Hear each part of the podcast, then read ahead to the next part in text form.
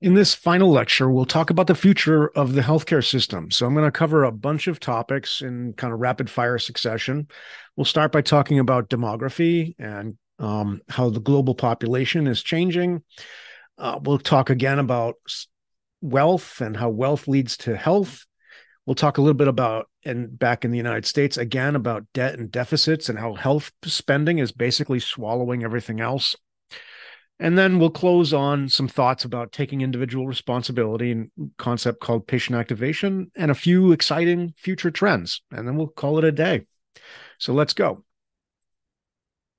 So you may not know this, but for several decades, the Chinese government made it illegal for families to have more than one child. And their concern was that they had too many people to support. And so they they made it illegal, and a lot of a lot of families had well, families only had one child. One of the things that because the country is largely rural, it was important to many of these families to have a male child, and so what we saw was a pattern of selective abortion as well as selective abandonment of female children and now the population proportion in China is is out of whack. Um, by a few percent, but a few percent translates into a lot of men who can't find wives. The Chinese government has lifted that uh, restriction, and they're because they're concerned about falling birth rates. And so let's look at what China looks like today. So this is a population pyramid that I got from the U.S. Census Bureau for 2021, showing the Chinese population. You can see on the left is men, on the right is women and you can see from the bottom up right we go from how many children under from babies to four year olds then five to nine ten so forth and on all the way up. And what you can see is this lar- rather large bulge in the middle of uh, middle age you know uh, early middle age to middle age people but a very wide top in the 60 plus right? And so you have what you're what we see is if you can kind of project going forward you know 10 more years these middle this middle fat section is going to move forward. Now some people are going to die and so these are going to begin to shrink at the edges. But you know it's not unreasonable to think that most of these people will survive into their 70s and maybe even into their 80s and so you're going to see this bulge continue up with fewer and fewer people to support the needs, the retirement needs of the retired people. Now, the Chinese see this as a national security threat, and that's why they've they've lifted the one child policy. But why are we seeing this aside from the one child policy, right? So aside from the one child policy, this pattern is appearing in many other parts of the world, including the United States. So, why do we see this pattern? Well, one of the things that we're seeing in China in particular, but we have, and, and what we see throughout the world as countries move into from rural agricultural societies into industrial urbanized societies and then post industrial societies like the United States, people move from the countryside where they are farming to the city where they are working jobs outside of the home. And children move from being an economic asset to a luxury good. So think about this. You're running a farm. You need lots of hands. You know what's really cheap? Having children who then turn into working hands. Um, but when you move to the city and you get a job in an office or a factory, having children doesn't help with the economic well-being of the family unit. It only becomes a it becomes a luxury good. It's something you do because it's meaningful to have children. Plus, as you get wealthier, fewer of your children die, which is a really positive outcome. So, what we see this pattern of a shrinking base as a country moves from rural agricultural into industrial urban is common across the world. And so we can see that in the United States as well. Uh, now, we went through that process much much farther back, you know, 50, 75 years ago. Well, not 50, probably 100 years ago now. Um, and so we still have some effects from it of urbanization. You know, urbanization really kind of I, I, forget where the flipping point was, but it's in the 50s probably where where we had more people living in cities than in the countryside. We also see women as as women have have gained more rights as individuals in in the United States. You know, things like it, it wasn't until the 70s that women could independent of their husbands set up bank accounts and credit cards. It's kind of shocking to think about today. Uh, but as women got more ability to control their own lives, one of the things they chose to do was delay having children. And so we're still seeing some of that working through uh, the United States as well. So, again, what we have in the United States is a very wide, very wide top right? And relatively flat. Now the chinese have kind of a go back right? They have a narrowing a wider middle and a narrowing base. That's even worse. This is bad but that's worse. Um and so you know not as many you know so there are so we have a, a widening top where we have people who are in the retirement zone right? So all these people starting here from 65 to 69 so this bar here these are people who who qualify for medicare right, just by age. They also tend to be retired. And so we have this very wide group of people and it's and and this bulge of the baby boomers is going to be moving into that top range and again some of them will die off at, at natural causes someone will die off but what we're what we're expecting to see is that this top section become much wider including the people at you know the people at the very el- most elderly who require the most care so it's so our demography indicates that we're going to require to provide more healthcare, especially more long-term care at great expense while having fewer people in the working population relative to the number of retired people. And so people who are in the working population, that's going to be you all, are going to be called upon to provide to to share more of your income and more of your resources with the elderly in our population. Um, here's the European Union. So similar to, and this is a 2020 slide, but that doesn't matter. It's it hasn't. It's probably just gotten a little bit worse. And you can see the European Union has the same sort of uh, bulge as the Chinese. Uh, and they are shrinking at an even faster rate one of the one of the reasons from my perspective is they have they make it a lot harder to they provide much more generous social social safety net social programs such as as much earlier retirement. So there's again no reason to have children who would then support you in your in your uh, retired years because the government will step in and do that. And so the more generous government benefits are the less motivation people have to have children who would then take care of them in their retired years. Now, here's a better population pyramid. And this is India. So, this is kind of exciting. India is poised to overtake China in terms of overall population. But India's population is much healthier, as you can see, though they're starting to, because they are also moving from rural poor into industrialized urban, they're going to go through that same process of a narrowing of the base. But at least right now, they have a much healthier ratio of uh, age in their population. And so as they move into their industrial period, unlike China, uh, they have a better position demographically. Now, here's a really lovely uh, demographic period, excuse me, demographic uh, uh, pyramid, and that's for Nigeria. And so many of the countries in Africa have what I would consider to be a nor- more normal or traditional population pyramid. Now, that's in part because many of these countries have not gone through a proper industrialization and still reflect a very urbanized, excuse me, a very rural, poor population. So, but, but we can expect to see a lot of demographic growth happening in Africa as we see as we see demographic decline in North America, Europe, and China. So, as we look at the world, we have a population of about almost 8 billion. China is at 1.4 billion. India just a hair behind them at 1. Point, you know 1.408 billion. Um, and again, like I said, India is expected to overtake China in terms of overall total population within the next year or two.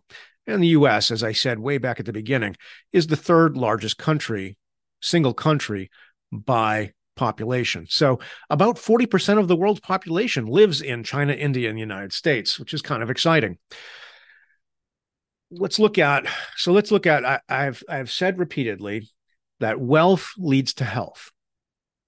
And looking at, and I've talked about the improvements in overall wealth in the world, um, the taking the Chinese economic miracle of the last 40 years really has taken done more to take more people out of grinding poverty than any other movement in human history.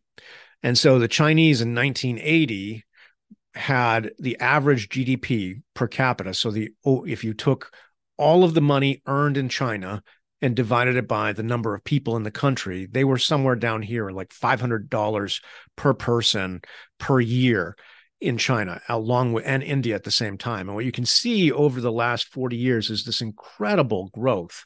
I mean, think about going from $500 a year to what is it, about, you know, 10,500. So so a 20 20 times if you lived from 1980 to 2020, you would have seen your family or the country go uh, grow 20 times in total wealth. So just imagine what your life would be like if over the course of your life you you had 20 times as much wealth or had a reasonable expectation to have 20 times as much wealth, how much better your life would be and how much more healthcare you could afford, right?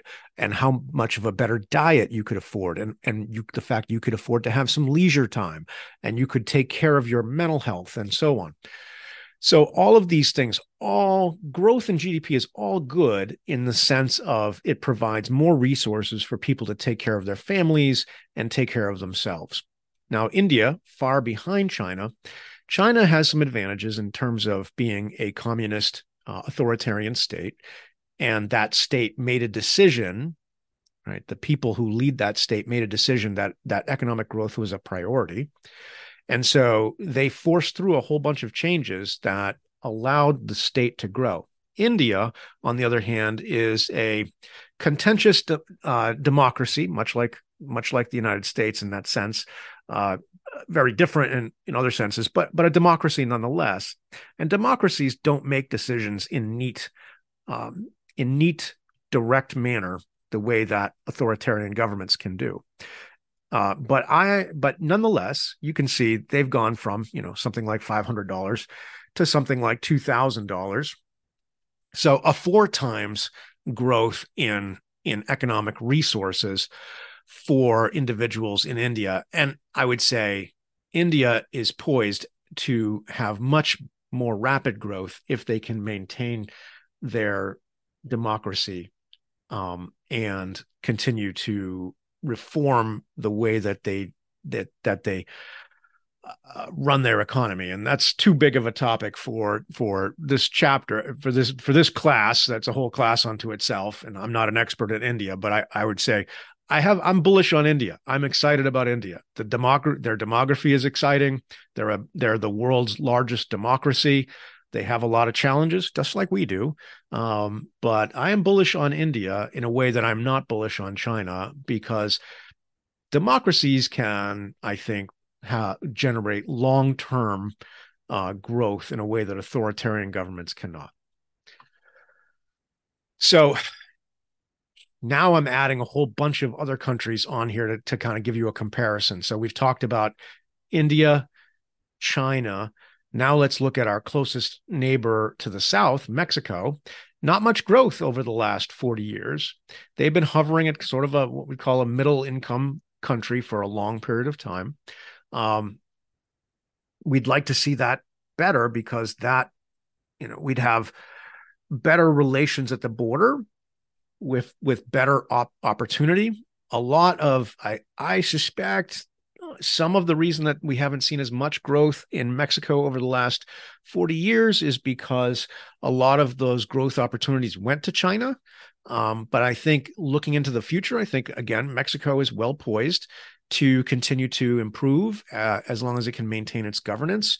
A big problem that Mexico has is is a direct result of of our drug policies and the market for illicit drugs in the United States causes a major is a major source of disruption in in in Mexico uh, and especially along the border. Uh, so I'm I'm I'm again bullish on Mexico because it is a democracy and it does have a reasonably well educated population, um, but they still have a lot of challenges. And we have Canada, our neighbor to the north, very well run country. Um, a lot of social policies that maybe impede growth. Um, uh, a lot of our colleagues in our, our our counterparts, our countries in Europe face similar uh, slower growth because of their extensive social safety net and, and social programs that they have in place. So, an example of that is the UK. Um, and then, of course, the United States as the wealthiest large country in the world. So, putting this in context, right, the United States is still wealthier by far than than than either certainly China or India, even though China is approaching having the same size economy as the United States, meaning all of the stuff made, the value of all the stuff made in China is equal to all of the the value of all the stuff made in the United States. But when you take the value of all that stuff and you divide it by population, we have, you know, again, what one fifth of the population of China, and so we have m- much more stuff per person, right? Because this is a GDP per capita measure. So, you know, um, so what about challenges to the United States? Well, I've I've talked about this before. This is, you know, this is a graph from 1970 through till to, till today, and this shows the amount of debt so the amount of money that the United States government owes uh, to the world in order to fund its spending. And you can see, you know, we were cruising along through the 80s. This is when we got got started to get really concerned right back here in 1983 is where we got really concerned about um, about our spending on healthcare because it was taking up too much of the federal budget. And this is not a graph of just the federal uh, of healthcare spending, but I'm going to show you in a minute, healthcare spending is continuing to grow as a share of the federal budget. And that is a problem because we aren't collecting enough taxes to pay for the spending.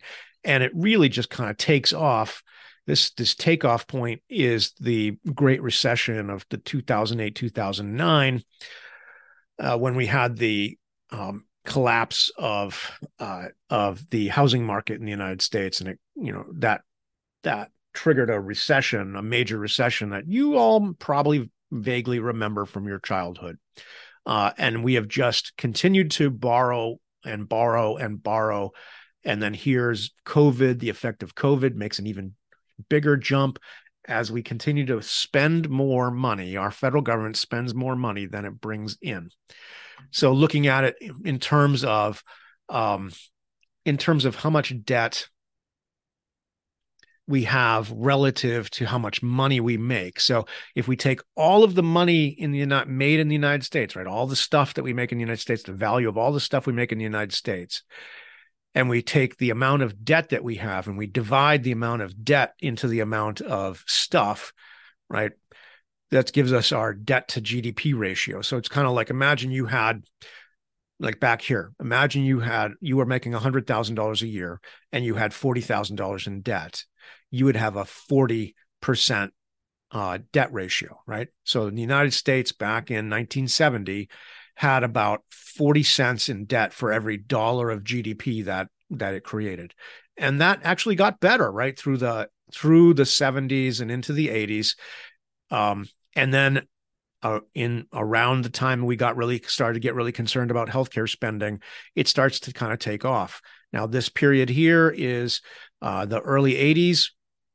Is, are the Reagan years. We're spending a lot of money on defense during that period not because we're at war. We're a couple, we're on we're we're worrying about a couple of brush fires here or there around the world. But what is really happening is the Reagan administration and Congress, of course, because the Reagan administration couldn't do it on their own, make a decision to rearm the United States and compete more aggressively with the Soviet Union, who was trying, uh, uh, explicitly trying to take over and spread communism throughout the world. And so we spend a lot of money building up the armed forces in the United States in the 1980s to compete with the Soviet Union. And the reason we do that is our sense is that they are producing, they are using as much of their economy as they can to produce their defense industry uh, and their weapons systems. And what we prove to them is we have more capability of of producing more weapons and more um, more military might than they do and still have excess left over but that is really what runs this money up runs up the debt in this period in 1989 the berlin wall falls and effectively the soviet union begins to disintegrate in this in this window here um, and the Cold War ends. And by the way, I joined the army in 1989. Um, but but we don't ever really slow down our spending. Some we do reduce our spending on uh, military spending, but by that time, spending on social programs such as Social Security, Medicare, and Medicaid are now taking up the slack, any slack that was left from reductions in in spending on defense. And what we see is a steady increase as people begin to the baby boomers are beginning to retire, leave the workforce, um, and our demographic population is such that we have to we're not bringing in enough money to cover all the expenditures that the federal government is doing. And so we see this kind of progression. Now, this is concerning. At when the line, you know, the only time we've seen a ratio of debt to GDP like this was during World War II. And what this does is is is when you have this much debt, people start to question will you be able to pay back any money if you ask to borrow more money people start to get a little scared of lending you additional money and yet as our demography continues to get worse which it will before it gets better we're going to have to borrow a lot more money uh, to pay for all of the care that our elderly population needs. And so this is not going to get better unless we take some really radical measures. So this is this was the federal budget in fiscal year 2022, and you can pull this off of of um, the Congressional Budget Office uh, website. So this is the organization that keeps track of all of the spending um, plans and, and actual execution uh, of spending in the United States. So this is kind of an interesting pie chart. Um, if you add all three of these rings together, I guess that gets to 100 100%. So we spent $6.3 trillion in fiscal year 2022. So in 2022, we spent $6.3 trillion. And what you can see is we've got three kinds of spending. Three, the federal government divides its spending into three kinds of budgeted items. We have mandatory spending, which is is spending that Congress has made a promise to to spend and automatically happens unless Congress passes a law saying it's not going to spend it. So, for example, Social Security, we have a commitment, right? A prior law that said this these are going to be the Social Security benefits based on you know, how many years you worked and how much money you contributed to the system. And so there's a formula in place that that that dictates how much a Social Security beneficiary is going to get um, and it stays that way and those checks go out from the tre- from the US Treasury to those beneficiaries unless Congress votes to change it. And so that's what when we say it when we call something mandatory, it's because Congress has put a glide path in place, a plan in place however many years prior saying this is our plan, we're going to spend this much money into the future and unless con- and and Congress doesn't have to vote on it every year. It's it becomes what they call mandatory mandatory spending in the sense that the federal government has to pay for it unless Congress changes its mind. So we have a formula for how much Social Security, we have a formula for how much we're going to spend on Medicare, uh, for Medicaid, and so on. Right? These and then there's a bunch of other kinds of you know welfare student loans like the things that you're using to pay for for your school and then others. All these things are mandatory in the sense that congress passed a law some time ago and these benefits are just going to keep on rolling out unless congress passes another law changing those benefits. Then we have discretionary funding and the difference between discretionary and mandatory fund funding is mandatory is we passed a law saying we're going to spend this money into the future unless we say otherwise. Discretionary is money that we have to, that Congress has to appropriate, meaning they have to pass a, a budget every year saying the money, here's the money that we're going to spend.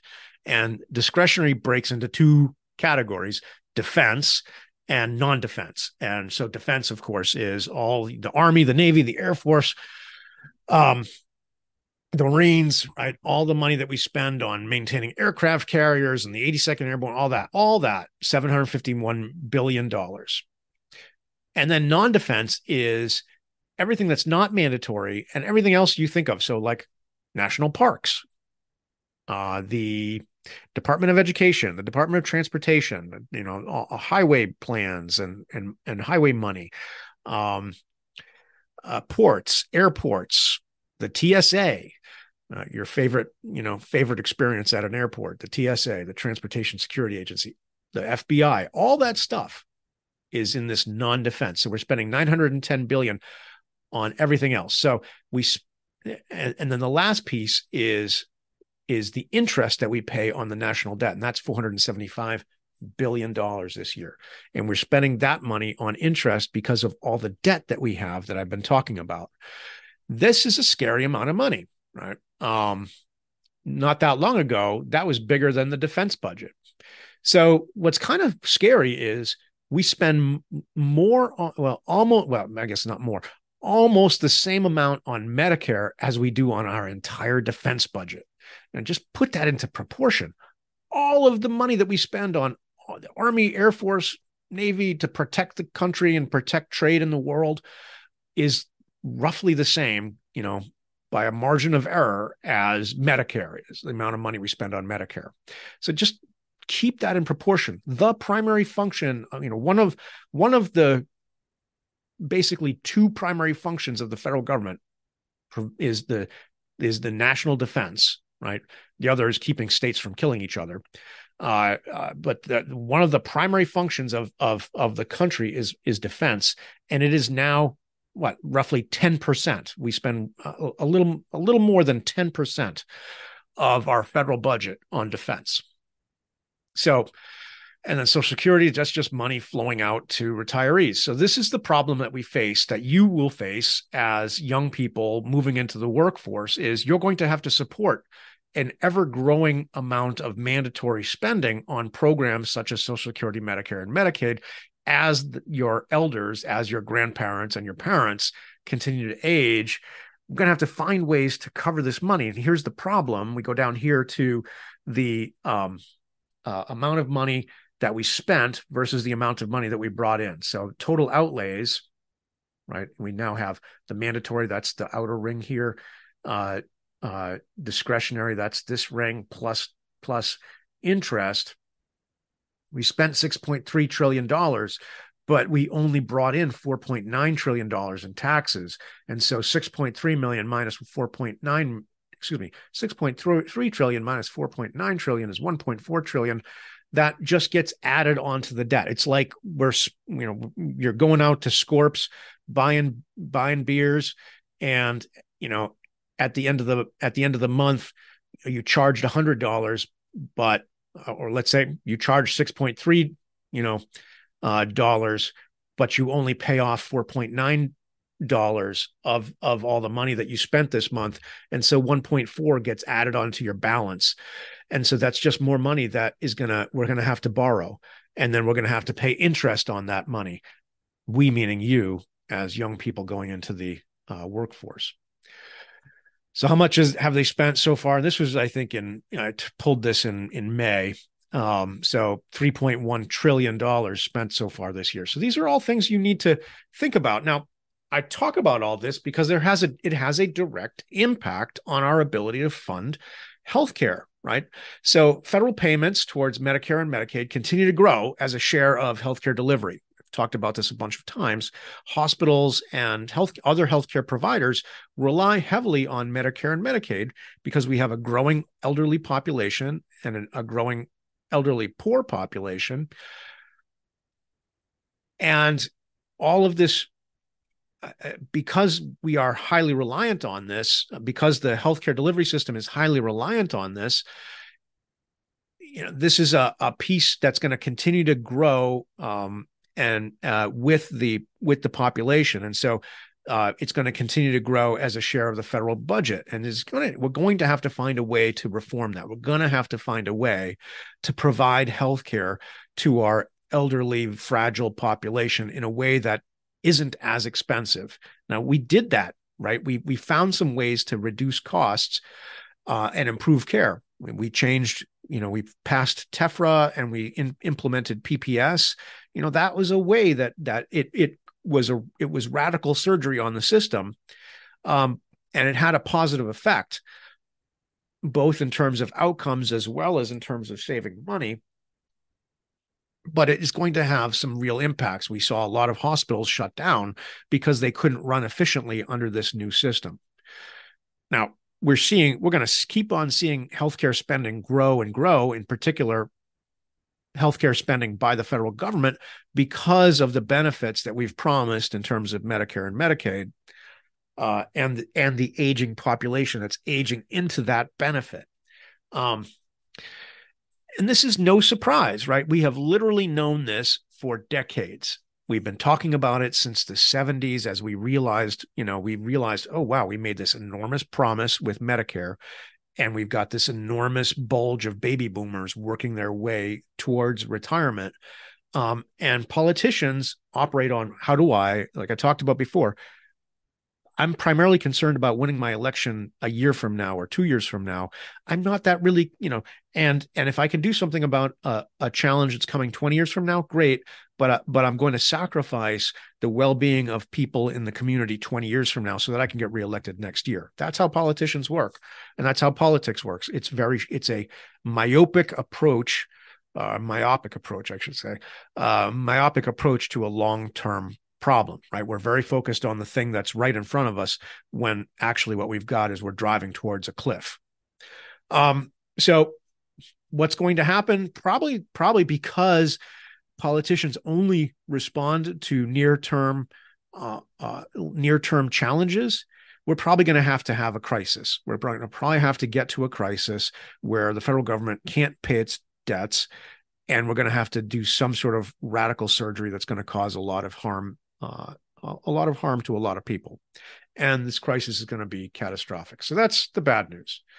Um, but as we continue to see this kind of pressure, right, we're going to see, I think we're going to see a bifurcation in the kinds of of insurance plans that are available to us. So we've talked a lot about, you know, kind of the different kinds of of healthcare plans that are available. HMOs right? Health health maintenance organizations are the the kind that really focus on paying a fixed fee to providers and telling those providers, "Hey, here's your population to take care of. Here's your money. Go to. Don't ask. You know, don't don't call us for more money." I think that's one of the ways that we're going to go in the future. That puts a lot of the effort and the concern on the provider. That puts all the risk on the provider to be like, hey, you know, you're not getting any more money. Figure out how to take care of this population with this amount of money.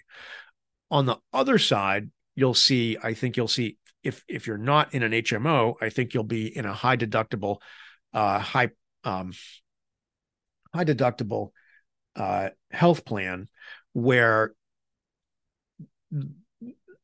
the cost of the plan will be relatively low because it reflects something closer to pure insurance in the sense that you know every time you go to the doctor it's not going to be a $20 copay. You're going to pay the full price of going to see the doctor 150 or $200 until you hit this very high deductible of say $10,000 right?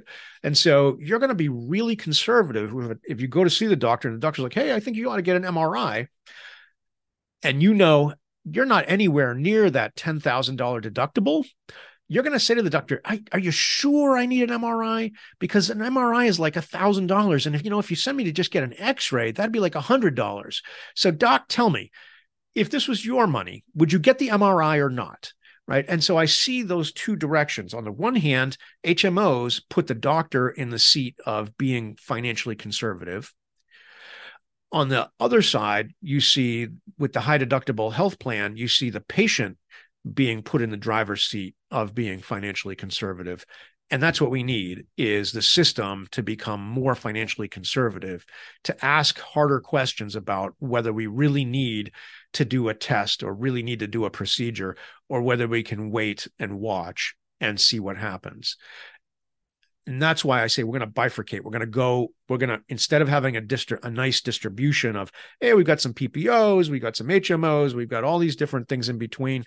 I think we're just going to see uh, uh, in your lifetime a lot of those alternative plans go away, and people are going to be shunted into basically two forms: one where the system the provider takes on all the risk the other where the where the patient takes on a lot more risk. Um, because what it what each of these does is it forces the patient uh, to demand uh, either the system or the patient to demand more cost control. And we've got to get to a place where we have more pressure for more cost control. We have seen a lot of this this economic pressure is going to continue to put pressure on the health system. And so what we've seen right and we've talked about is hospital consolidation right? Hospitals getting together into bigger and bigger systems. We're going to continue to see that. I think in your lifetime we'll see you know most hospitals will become part of a system. They'll be the you know it'll be extremely rare to see a hospital that's not part of a larger system. I think those systems will continue to get bigger and bigger and they're going to have to keep chasing more and more scale. They're going to have to keep trying to chase ways to get more efficient because I think as they get, they're going to continue to be hooked on federal payments. They're going to continue to be addicted to Medicare and Medicaid payments. And I think the federal government is going to have to keep on, is going to start cutting those payments. And it's going to become uh, increasingly challenging for small systems to operate separately. And they're going to have to rely on being big systems that can try to squeeze out as much redundancy, as much savings as I can from eliminating redundancy, like having two finance officers at two hospitals. You can do one finance officer for two hospitals. That saves you a bunch of money. I think you're going to continue to see that. I think we're going to continue to see uh, costly technology. We're going to keep on demanding that.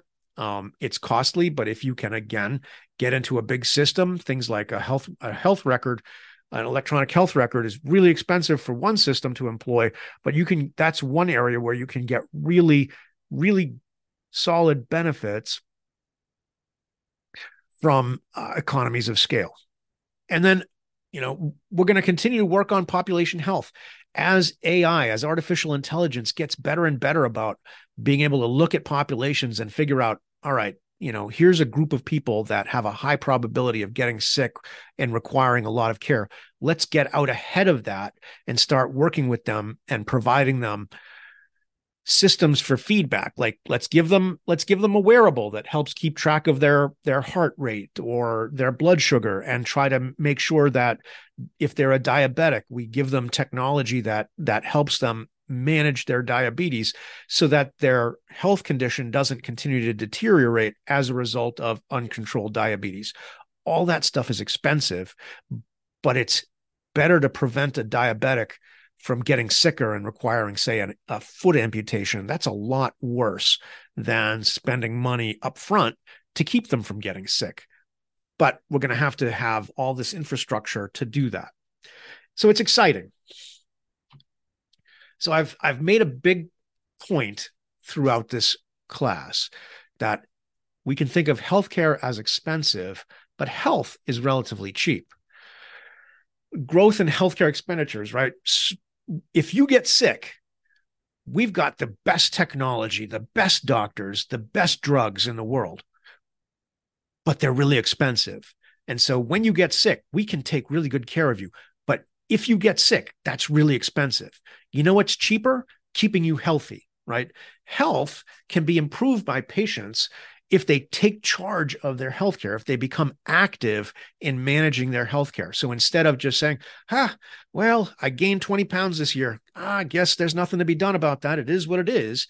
Right. Instead, getting a and and therefore, you know, if you gain a lot of weight, you become, you know, obesity is one of the major drivers of all kinds of bad health outcomes, diabetes, heart health, and so on.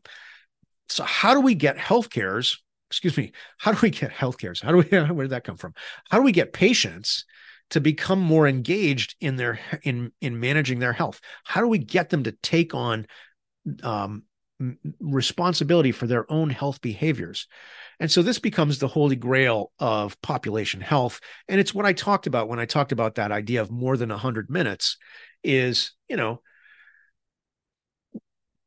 the health system only touches you uh, on average 100 minutes a year. The rest of the year is up to you to manage your health. And we've got a lot of, in the United States, we've got very high level rates of obesity. That's what we, you know, there was a phrase going around for a while a couple years ago called first world problems, right? Being fat is a first world problem. There aren't a lot of fat people in poor countries. In the United States, calories are cheap. That's not a thing that was common in human history until relatively recently and only in the wealthiest countries in the world. So when you think about first world problems, you think of the wealthy um, uh, uh, uh, population in the world, right? We have a crisis of abundance. We have too much available to us. And you think about, you know, how we evolved. You know, if you're out as a hunter gatherer and you run into uh, something that's sweet or something that's fatty, you gobble that stuff up as quick as you can because there isn't going to be a sweet or fatty thing coming your way again for a long time. And most of the time, you're going to be eating, you're going to be moving a lot, exercising a lot, just as part of your daily routine of hunting and looking for some calories. But in first world, right? you can go down to a gas station, pick up a pint of Ben and Jerry's, and it's the perfect evolutionary bomb. It's the worst thing you can possibly do to yourself. It's chock full of fat, uh, and and and and sugar, and our bodies were designed to to find that once in a great while rather than being able to get it every day day in and day out so how do we get how do we start working with this well there's a concept called patient activation which is all about getting um, getting individuals to take responsibility for their health.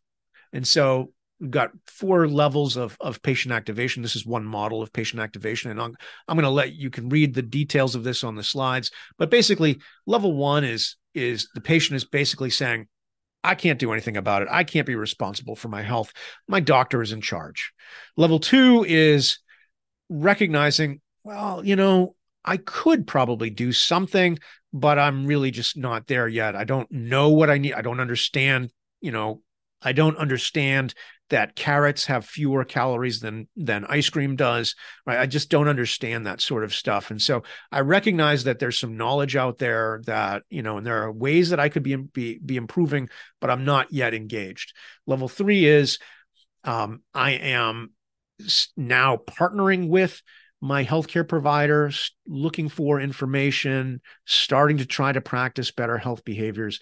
And level four is I'm in charge, right? I am the person that is driving this train. I recognize that I'm only going to see my doctor 100 minutes a year, and I've got to be the one that's in charge. And I'm going to make investments outside of the healthcare delivery system that are going to result in better health outcomes. Specifically, I'm going to focus on having a healthy lifestyle.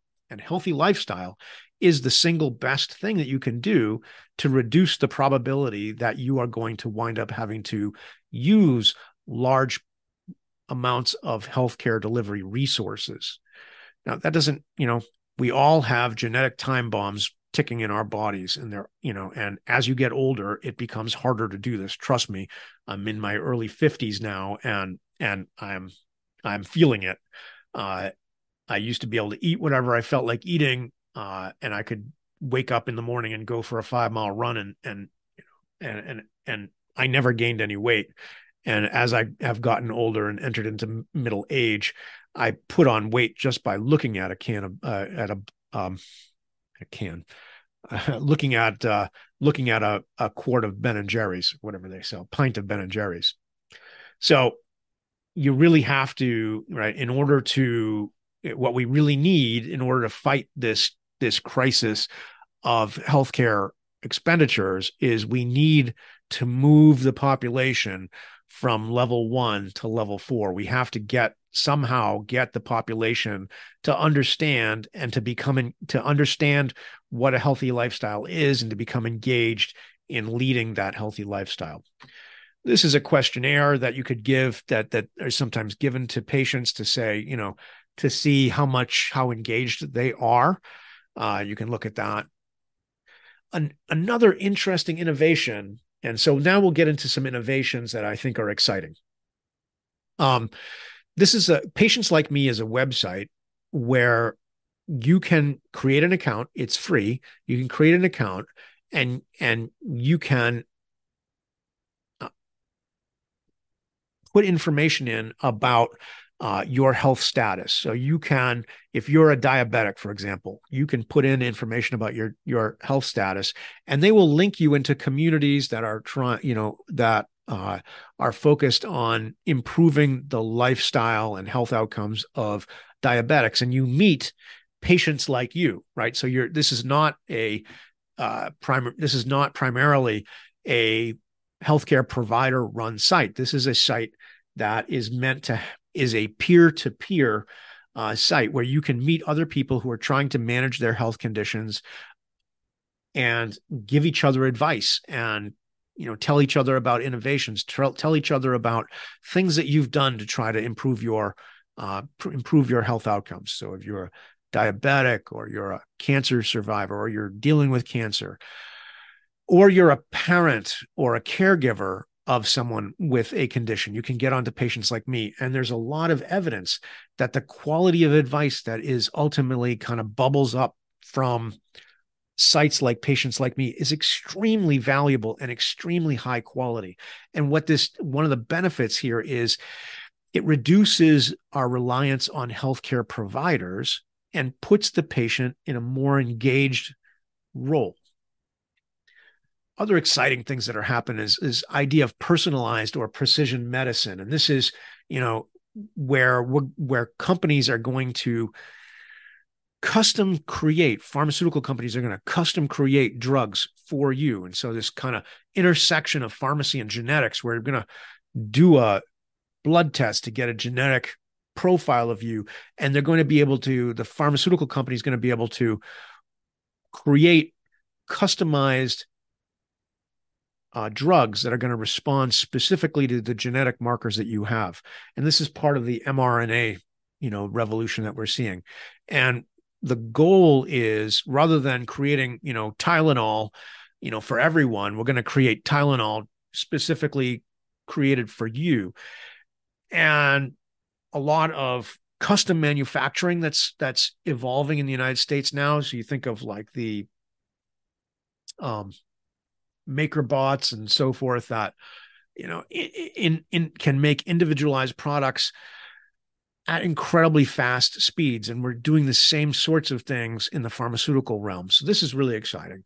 Uh, and what it can do is you know reduce kind of trial and error prescribing. So we do a blood test the, we run appropriate checks and the you know genetic profile tells us, well, this drug will work on you and this won't. And so we won't have to run through like, well, let's start with the one that works on most people and then we'll move to the next one and the next one and the next one. That's a lot of what that's a lot of what oncologists do is they start by looking at well here's the you know here's the drug that works on the most cancers of this type right and then if that doesn't work we'll move to the next one and the next one looking for the thing that you know you respond to well if we could just get a blood test get a better genetic profile of of your cancer for example we could then um, target with precision a personalized drug that would treat your single cancer so, and this could reduce,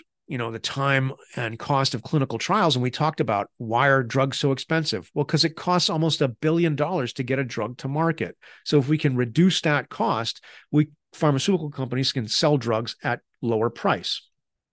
Other exciting things that are related is AI and machine learning right? This is probably going to be the key to population health. So now that we have these EHRs, right, electronic health records that are becoming universal, we can train AIs. We're going to feed all that data into an AI with along with out, health outcomes, and AIs will be able to begin to predict this person's going to get sick. This person's going to be fine. This person needs this kind of treatment. This person should get this kind of intervention. That's going to be amazing, right? And so your doctor is going to get a report from your AI, from this AI that's operating inside the the electronic health record, and say, "Hey, patient Jones is, you know, you should be talking to patient Jones about uh, uh, heart health, right? Because they are at risk. Maybe we should get them some sort of uh, wearable technology that will keep better track of their heart health, something along those lines. I think it's really exciting. Transhumanism is an interesting um, uh, phenomenon where people are people in the transhumanist movement want to integrate technology into their bodies. So rather than waiting for their bodies to age and need interventions, they want to go ahead and start replacing stuff right away. Like so, imagine like uh, Wolverine from uh, uh, uh, what is X Men, right? So his, his bones are all replaced with titanium. Uh, same idea, right? So transhumanism is looking at different ways to start kind of melding technology into uh, into body in, into the human body. So it's a they're a little bit of a crazy group, but but it's kind of exciting. Um, you've got a video with featuring Hugh Herr, who's gonna who's saying we all be, are going to become cyborgs uh, and cease to think about the technology as separate from us. Um, so you know we've uh, got a bunch of things like elon you know we could think about cochlear implants which we've talked about previously right so this is where you know uh, a child a child who's born with congenital hearing loss uh, can be can be surgically outfitted with cochlear implants so this was featured in uh, the sound of metal you know that's a version of cyborg you know what transhuman humanists would say is even if I'm born with healthy hearing, give me the cochlear implant anyway so that I can expand the range of my hearing. So these are exciting things um, that are are coming along. Uh, don't sign me up. I'm not signing up for that, you know, cochlear implant anytime soon myself, but it's a different philosophy, but it is exciting. Um, psychedelics. This is reemerging uh, as potential treatments for mental health. So, you know, uh, LSD and you know, silent, uh, uh, uh, and ketamine and a bunch of other uh, psychedelics, you know, were experimented with in the 50s. They became kind of part of the, they became kind of the part of the co- counterculture. And we really, we, we rejected them uh, from from polite society for several decades, but now we're starting to to discover psych, uh, psychiatrists and other researchers are starting to discover that psychedelics can be used in the treatment of uh, of treatment resistant anxiety and treatment resistant depression.